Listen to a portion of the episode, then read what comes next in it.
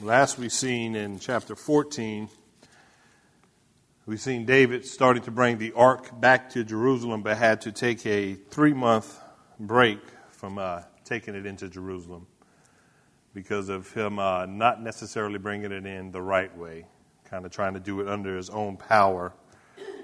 So we remember him uh, leaving it with Obed Edom at his house for safekeeping.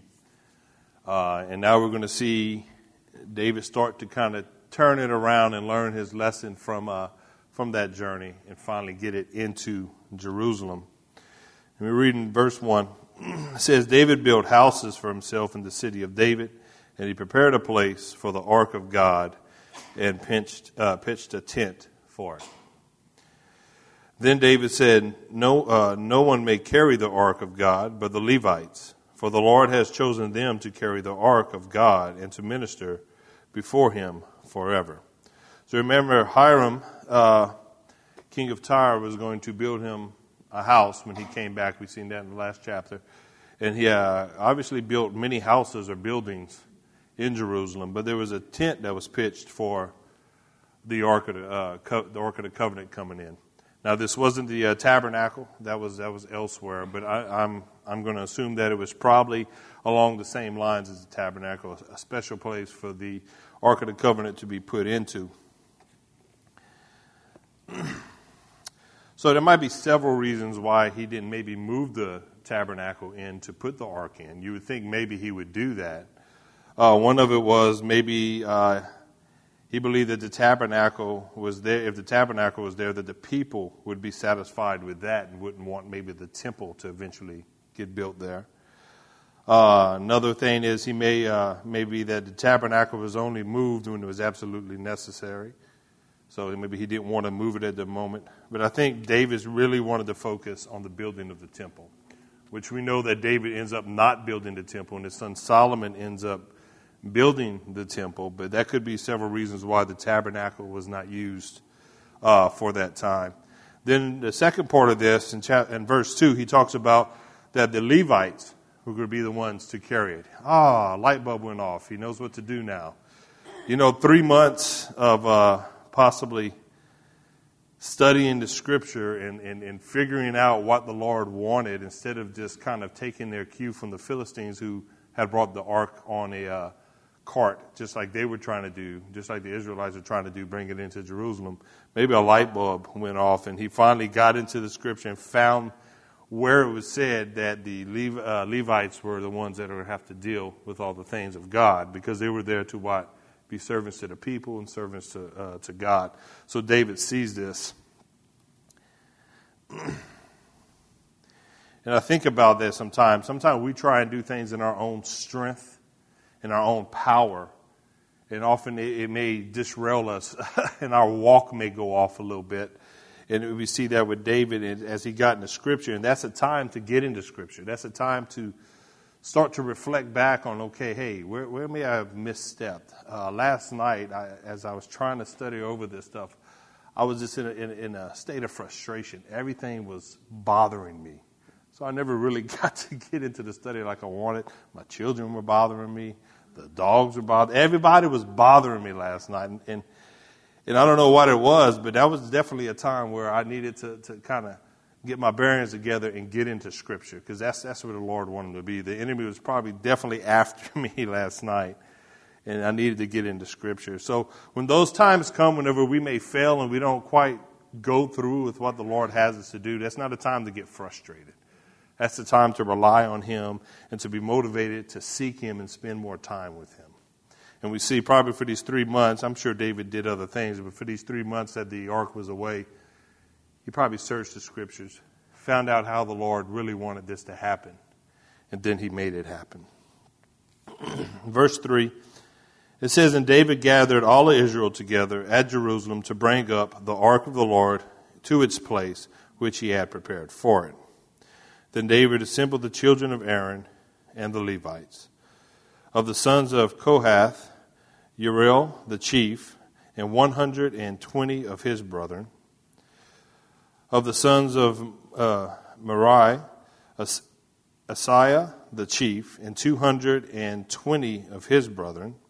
the son of Gershom, Joel, the chief, and 130 of his brethren, the sons of Eli- Elizaphan, um, Shemaiah, the chief, and 200 of his brethren, of the sons of Hebron, Eliel, the chief, and 80 of his brethren, and sons of Uzziel, Aminadab, the chief, and 120 of his brethren. So David had already prepared a place for the ark. Now he was going to start preparing the people to receive the ark that was coming in. And you start seeing him lining them up, and we're going to talk a little bit more about those who were in charge of the music and the celebration that was going to happen. so here we go to verse 11.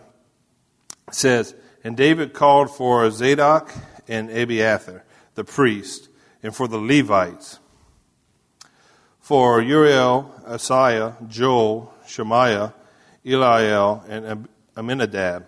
He said to them, You are the heads of the fathers' houses of the Levites. Sanctify yourselves, you and your brethren, that you may bring up the ark of the Lord God of Israel to the place I have prepared for it. For because you did not do it the first time, the Lord our God broke out against us because we did not consult him about the proper order. Consult the Lord. In everything you do, we need to consult the Lord. And David is definitely learning this lesson right here. Then it says that they must sanctify themselves. We are constantly in a state of sanctification.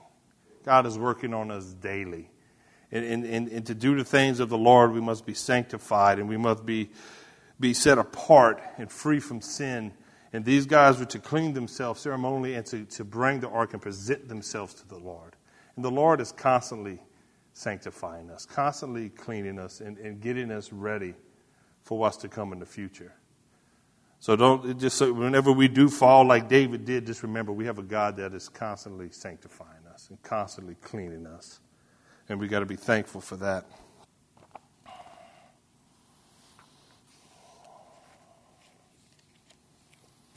And then we see that they finally, in verse 13, that they're going to do it the right way. We talked last week about God being the God of order and a God, God that, that is not, you can't just do things any old kind of way. I made a mention about being good enough for government work. That's not really a good saying at all. But we need to do things with integrity. We need to do things that are, that are, that are right and in order because that's the God we serve is a God of order and a God that wants things done right. So we see him finally consulting God on what needs to be done. And we need to consult God as well on these things. Verse 16, it says Then David spoke to the leaders of the Levites to appoint their brethren. I'm sorry, verse 14. So the priests and the Levites sanctified themselves to bring up the ark of the Lord uh, God of Israel. And the children of the Levites bore the ark of God on their shoulders by its poles, as Moses had commanded according to the word of the Lord. So we see them doing things in order according to the word of the Lord.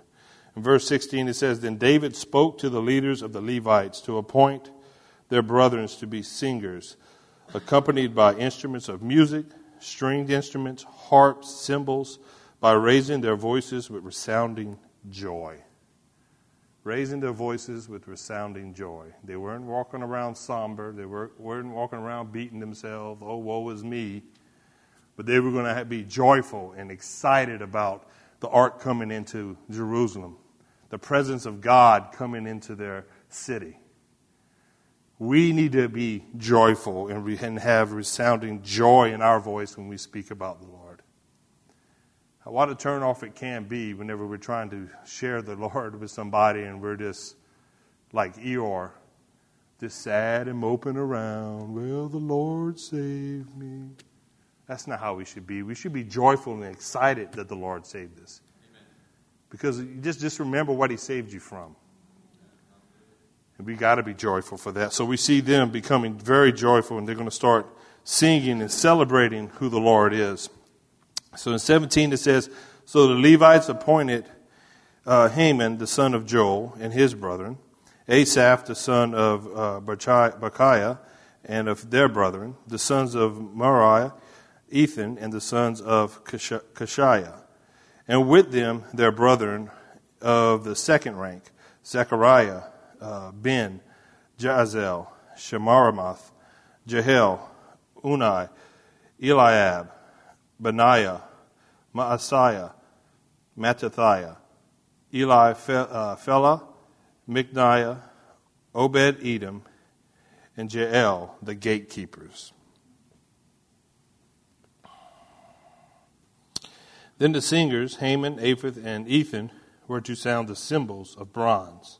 Zechariah, Ezel, Shemer, uh, Shemiramoth, Jehiel, Unai, Eliab, Maaseiah, and Benaiah, the strings according to the Alamoth. There must be some type of note of music or some kind of a note. Mattithiah, Eli uh, Mikneiah, Ebed Edom, Obed Edom, Jael, and Azaziah to direct with harps on the Sheminith.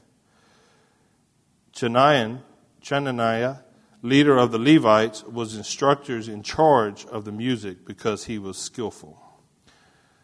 Bechiah and Elkanah were doorkeepers for the ark, and Shebaniah, Jehoshaphat, Nath- uh, Josaphat, Nathaniel, Amasi, Zechariah, Benaiah, and Eliezer, the priests, were to blow the trumpets before the ark of God, and Obed Edom and Jehiah, doorkeepers for the ark. So here we go with all these names again. They're everywhere. Can't get rid of them in this book. So thank you. So we uh, so we see here all the different parts that they were going to play in bringing the ark in, from the music and from even the gatekeepers, you can say was their security, and they weren't going to let in anybody to come and touch this ark. Their job was to guard that ark, guard the entrance of the ark, and you do not let anyone in that is not supposed to be in there. Because as we remember, the last time someone touched the ark, they died. So there was a lot of pressure, I think, on these guys to ensure that that would not happen again. They were going to handle the ark and the things of God in a proper way. In verse 25, it says, So David, the elders, uh, David, the elders of Israel, went to bring up the ark of the covenant of the Lord from the house of Obed Edom with joy. And so it was when God helped the Levites to bore, uh, to bore the ark of the covenant of the Lord that they, uh, that they offered seven bulls and seven rams. David was clothed with a robe of fine linen, as were all the Levites who bore the ark, the singers and the Chenaniah, the music master with the singers. David also wore a linen ephod. Thus all of Israel brought up the ark of the covenant of the Lord with shouting and with the sound of horns and trumpets and with cymbals making music with string instruments and harps. So this was a big celebration. And we thought the first time in chapter 13 when they were coming up that it was a big ordeal. I'm pretty sure this was bigger than that. And they were probably even more excited because they were doing it the way the Lord wanted them to do it. And they knew that this was going to be successful because the Lord had his hand inside of it. In verse 26, it says, And God helped the Levites who bore the ark. Now, I don't believe the ark was that heavy. It wasn't really big, according to the measurements. So it wasn't the weight, the physical weight of the ark that God was helping them with. He was probably helping them through the stress of carrying this ark up because of what happened with the, uh, with the other guy touching it and dying. So there was probably a lot of pressure on these guys. They didn't want to have a misstep. They didn't want to, they didn't want to, you know, shame the Lord in what they were doing. So the Lord gave them strength and gave them help. How much more is the Lord going to give us help in the burdens and, and the stresses that we carry every day? That we want to walk in His ways and we want to walk that straight and narrow path. And the Lord can help us walk that straight and narrow path. We don't have to have all the pressure and stress we have on us if we just lean on the Lord. He wants us to lean on Him. He wants us to, to lay down our burdens before Him. He wants to give us the light yoke because He wants us to turn all our burdens over to Him. And we see that God is helping the Levites out with that because He knew there was a lot of stress. He knew that they were nervous. They wanted to make sure they were doing the right things. They wanted to make sure that they were performing and in step with what the Lord had for them. Then it says something that they offered seven bulls and seven rams. 2 Samuel uh, 6.13, they talked about that they would take six steps and they would sacrifice an animal. Six more steps and sacrifice an animal. They weren't, they weren't going to hold anything back. They were not going to have a misstep. So David included the sacrificial system in there. And the number six in the Bible often stands for flesh. So they would take those six steps and then worship before the Lord and sacrifice before the Lord, saying, you know what, if my flesh starts to well up and think that I'm the one bringing the ark, that I'm the one that, that orchestrated all of this, let me stop and remind myself that it's you that is doing this. Let me stop myself and remind myself that you, Lord, is the one who makes all this happen. It's not me. So every six steps they would take, they would sacrifice. Another six steps, sacrifice. Can you imagine how long that could have taken to get up there? But it wasn't how long it was going to take. It was doing things the right way before the Lord and following what the Lord has because the Lord has something good for each and every one of us. The Lord's way is good. Our way as men often fail. And we all can have a story. We can all probably give witness to that tonight. But if we just follow the ways of the Lord, it is right and it is good. And maybe you're having problems tonight. Maybe it's the marriage issues, maybe it's financial, maybe it's relationship issues. But the Lord wants us to worship Him, wants us to come closer to Him and draw closer to Him when we're having these troubles. And it's not by our glory, it's not by our might. It's by the worship of the Lord through the Spirit. He said he wanted true worshipers, those who worship in spirit and truth. And that's what we need to do as, as, as a body of Christ, is to give him true worship, because he is worthy of it.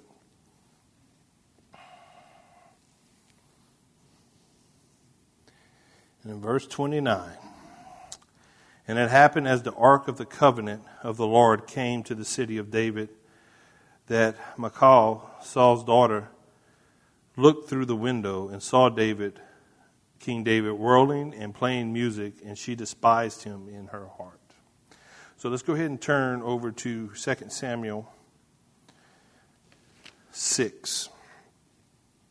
We're going to talk a little bit about this. First off, I want to say David was not ashamed of the Lord. He had an unashamed worship for the Lord.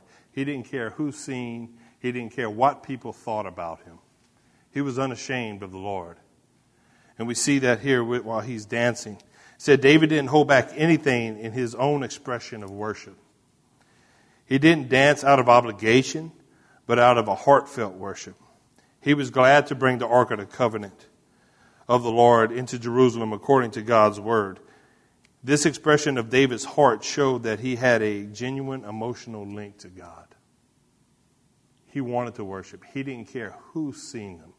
And the type of dancing they did, I don't know if y'all have ever seen some of the dancing in Israel, where a lot of these uh, Orthodox Jews will get together and they, they lock arms and they dance. This is probably what he was doing. I don't believe he was doing this by himself. He was probably dancing with the other Levites, worshiping the Lord wholeheartedly, nothing holding him back.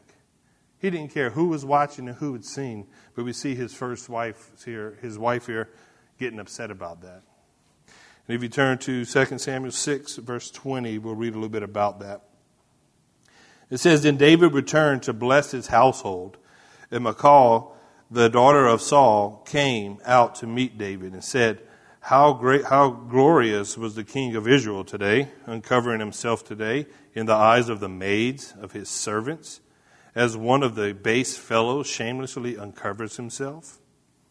So David said to Michal, It was before the Lord who chose me instead of your father and all the house to appoint me ruler over the people of the Lord, over Israel. Therefore I will play music before the Lord, and I will be even more undignified than this, and will be humble in my own sight. But as for the uh, maidservants of whom you have spoken, by them I will be held in honor. Therefore, Michal, the daughter of Saul, had no children to the day of her death. David did not care what she thought in his worship of the Lord. And I think a lot of Christians get shamed when it comes to speaking about God. We get nervous and we, and we, and we get scared and, and petrified to speak to others about the Lord. Me included. I've had my moments where I'd, I'd feel a little ashamed to talk about God because of the crowd I was in. The Lord would remind me of that later, and, and, and I would have to go and, and fix that. But in Romans 1.16, it tells us that we should not be ashamed of the gospel of Jesus Christ. For there's the power of salvation. It saves people. The Lord saves people. And we got a hurt and dying world. We are talking about Hong Kong earlier in our prayer session. We got brothers and sisters in China and the Middle East suffering. And we get upset when we get a hangnail on our finger. We can't, we, we can't be ashamed of the gospel. There's a hurt and dying world. Right here in Lafayette, we got people who are hurt and dying without the gospel, without Christ in their heart. We can't be ashamed. And we see David not being ashamed, not even with his own wife kind of biting at him about what he's doing. And it says here that she would be barren for the rest of her, her days until she died. She would not have a child. The, the Lord closed her womb up.